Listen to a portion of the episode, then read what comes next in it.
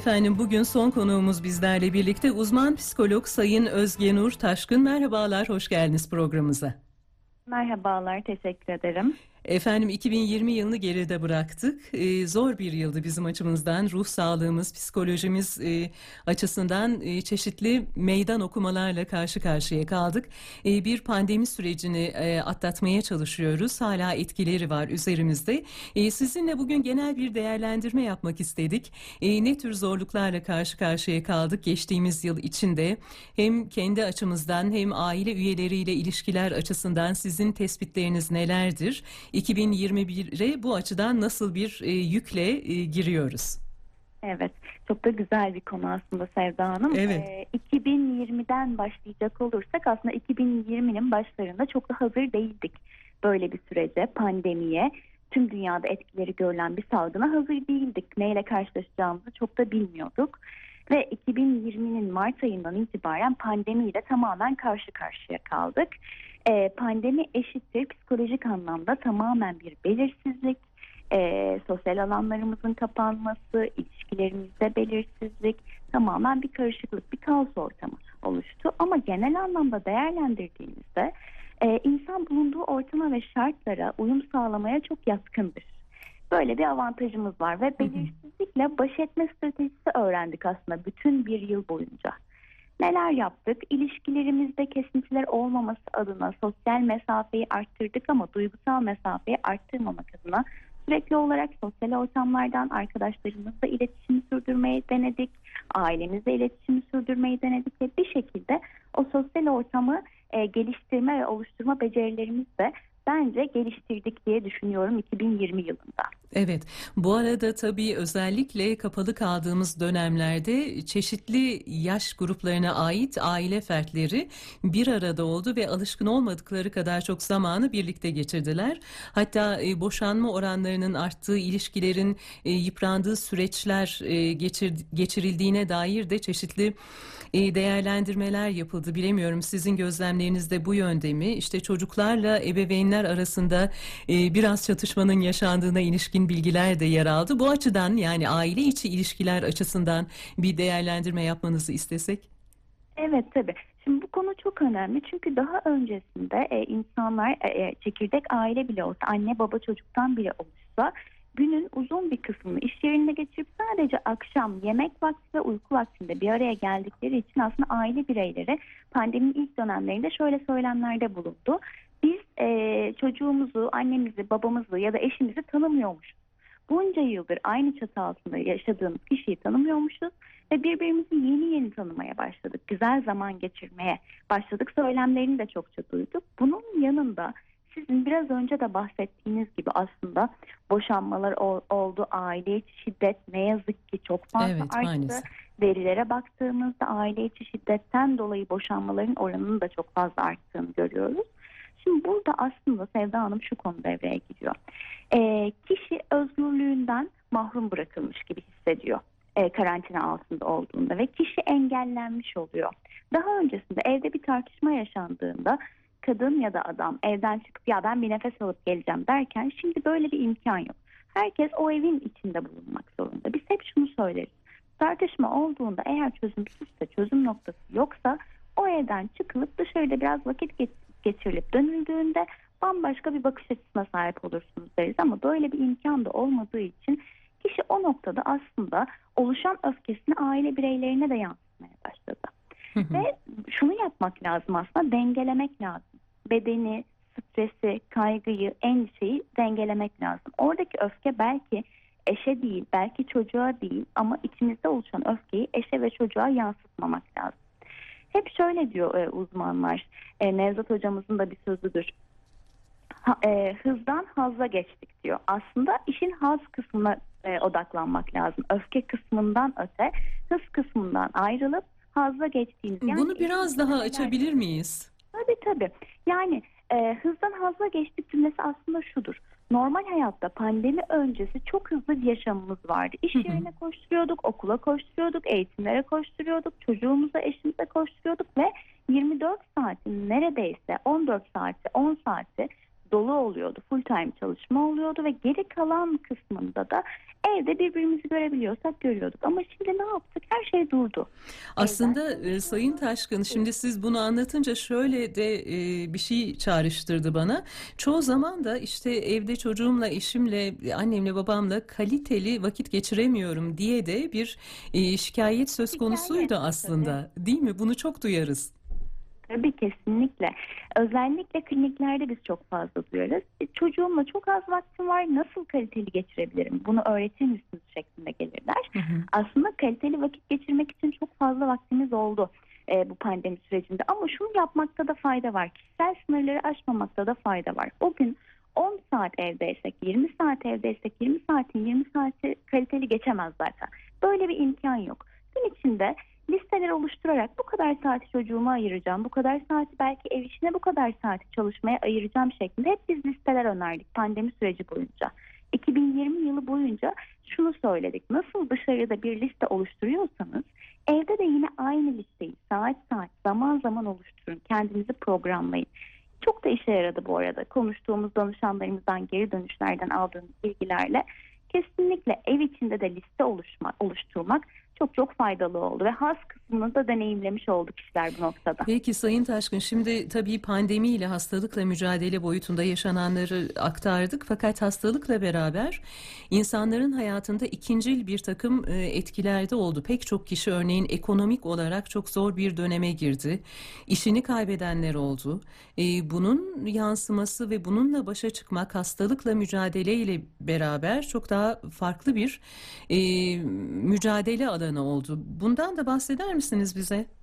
Elbette yani şöyle bir durum var sürekli olarak biz şuna yöneldik hasta kişiler hasta yakınları nasıl davranmalı ne yapılmalı Covid ile mücadele eden kişiler psikolojik sağlamlığını nasıl sağlamalı konusuna değindik ama e, çağımızın ve e, dünyanın bir gerçeği ekonomik boyut da var elbette ki ve e, bir yandan da evdeki kişiler işte evin annesi evin babası dediğimiz kişiler evin ekonomik düzenini oluşturan kişiler bir yandan ekonomik kaygılara da büründü.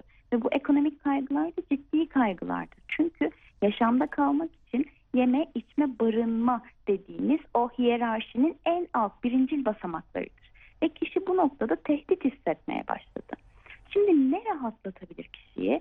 Tabii ki maddi kaynaklarını kontrol etmek rahatlatır ama eğer kontrol edemiyorsa ve kontrolden çıktığı durumdaysa devletten yardım noktasına değinmek ve kişinin de sosyal çevresinden yardımı da e, ihtiyacı varsa söyleyebilmesi, aslında o baskılanmışlığı paylaşabilmesi, kendi üzerinden basıncı kaldırdığında, çevresine yansıttığında ve çevresinden destek istediğinde o destek ve dayanışma ile birlikte kendini daha iyi hissedebilir.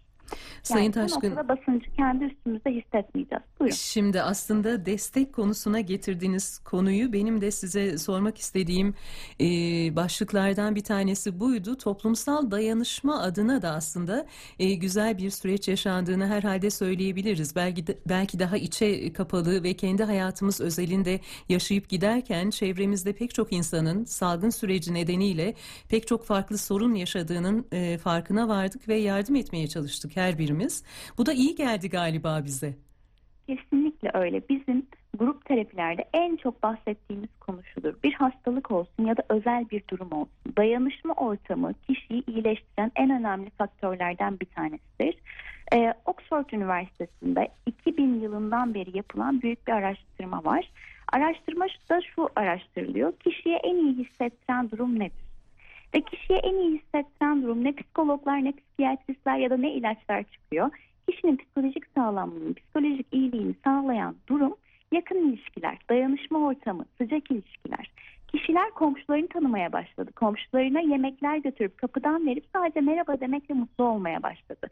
Bu dayanışma ortamı ve dayanışmanın sıcaklığını hissetmek de bizi ayakta tutan, bağlarımızı kuvvetlendiren maddelerden bir tanesi oldu. Aslında toplumsal dayanışma anlamında geleneği olan toplumlar e, zannediyorum salgınla daha rahat baş ettiler. Kesinlikle öyle.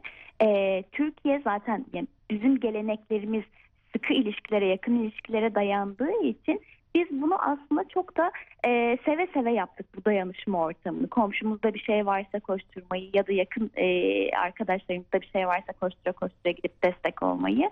Pandemi süreci özellikle COVID-19 süreci öyle zordu ki yoğun bakım hastalarından çıktıktan sonra depresyon ya da akut stres bozukluğuyla takip ettiğimiz hastalardan duyduğumuz cümleler şunlar. Çok yalnız hissettim. Yapayalnız hissettim.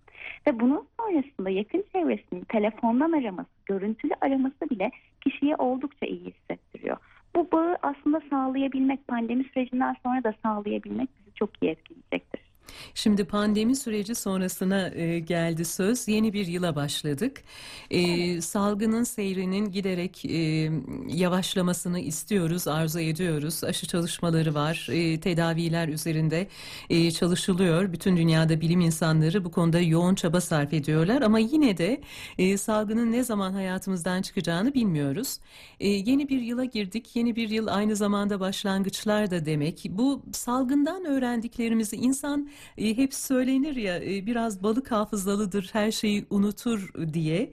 E, salgından öğrendiklerimizi hayatımıza tam da böyle bir yeni yılın başlangıcında nasıl e, kalıcı hale getirebiliriz hayatımızda? Önümüzdeki sene neler yapalım? Kendimizi nasıl motive edelim? İsterseniz bu konularla ilgili de e, bizi biraz aydınlatın. Ee, şöyle söyleyebilirim öncelikle 2020 yılına girerken ya da 2010'lu yıllara girerken hep şunu duyduk uzmanlardan şunu konuştuk. Kendimize motive edici listeler yapalım. Uzun uzun listeler oluşturalım. Bu sene neleri yapamadım, neleri yapmam gerekiyor, neleri eklemem gerekiyor diye. Ama son yapılan araştırmalarda şöyle bir veri okudum. Mesela e, ünlü markaların sadece sloganlarını biliriz. Ve bu sloganları okuduğumuzda aklımıza markanın şekli, rengi, görüntüsü, dokusu her şeyi zihnimizde belir. İnsan beyni böyledir. Sadece bir kelimeden, sadece kısa bir cümleden bir sürü belirteci oluşturabilir. 2021 için tavsiyem de şu olacak aslında. Kendimize sloganlar belirleyelim. Upuzun listeler belirlemeyelim. Neyi istiyoruz bu hayatta? Çünkü 2020'de bunu düşünmek için çok fazla vaktimiz oldu. Sağlık mı? Huzur mu? Mutluluk mu? Hangi alanlarda mutluluk? Bunları zihnimizde oluşturduktan sonra kendimize tek bir slogan seçelim. Mesela seçtiğimiz slogan şöyle düşünebiliriz. Ee, başarıyı, huzuru, mutluluğu hepsini istiyorsak belki bekle sloganını seçebiliriz. Ya da sadece yap sloganını seçebiliriz. Bu sene 2021'de daha farklılığa gitmekte fayda olduğunu düşünüyorum. Çünkü hayat şartları devreye girebiliyor. Ve hayat şartları devreye girdiğinde oluşturduğumuz uzun listelerdeki maddeleri yapamadığımızda mutsuz oluyoruz. Ama nihai bir hedefimiz olduğunda e, sadece yap ya da parla ya da bekle gibi bir slogan belirlediğimizde kendimize o bütün pozitif duyguları anımsamamıza yardımcı olabiliyor. E, Sayın Taşkın şunu da sormak istiyorum. Yaklaşık e, iki dakikalık, bir buçuk iki dakikalık bir zamanımız var. E, danışanlarınızdan bahsediyorsunuz. Özellikle insanın kendisini psikolojik olarak kötü hissettiği dönemlerde yardım alması meselesi e, toplumumuzda bilemiyorum e, bana katılır mısınız ama çok kolaylıkla yapılabilen e, bir şey değil. E, fiziksel sağlığımızda bir bozulma olduğunda doktora gittiğimiz kolaylıkla yapamıyoruz e, sizlerden yardım almayı. E, pandemi sürecinde bu eğilimde bir değişiklik gözlediniz mi siz? E, bu çok güzel bir soru oldu aslında. Şimdi neden yapamıyoruz psikolojik destek almayı? Çünkü çevreden de endişemiz var. Çevremize bir psikoloğa, bir psikiyatriste gittik dediğimizde Aa, neden ne sorunun vardı ki konuşur hallederdik gibi cevaplar alıyoruz. Öncelikle bu noktada toplum olarak değişmekte fayda var. İkinci soruya gelecek olursak da e, evet klinikler inanılmaz yoğunlaştı. Neden yoğunlaştı? Çünkü kişiler stresle baş etmekte zorlanıyor. Belirsizlikle baş etmekte zorlanıyor. Çünkü hiç karşılaşmadığımız ölçüde büyük bir belirsizlik var herhalde. Kesinlikle öyle. Çok doğal bir kaygı, çok doğal bir endişe. E, belli bir miktar endişe normaldir. Her endişeyi yaşayan kişi e, psikoloğa ya da psikiyatriste gidecek diye bir... Sayın Taşkın süremizin sonuna geliyoruz. Son tamam. cümlelerinizi rica edeyim. E, şöyle söyleyeyim o zaman güzel bir 2021 yılı e, diliyorum herkese. Peki. E, davetiniz için de çok teşekkür ediyorum. Biz teşekkür ediyoruz. Sağ olunuz. Kolaylıklar diliyoruz. Uzman psikolog Sayın Özge Nur Taşkın bizlerle birlikteydi ve programımızın sonuna geldik. Melek Baysal, Can İbrahim Atlı ve Sevda Türker'i huzurlarınızdan ayrılıyoruz. Yarın 7.30 haberlerinden sonra gündemi dinleyebilirsiniz. Hafta içi her gün olduğu gibi bizler önümüzdeki cumartesi pazar günü yine sizlerle birlikte olacağız. Görüşmek üzere. Hoşçakalın.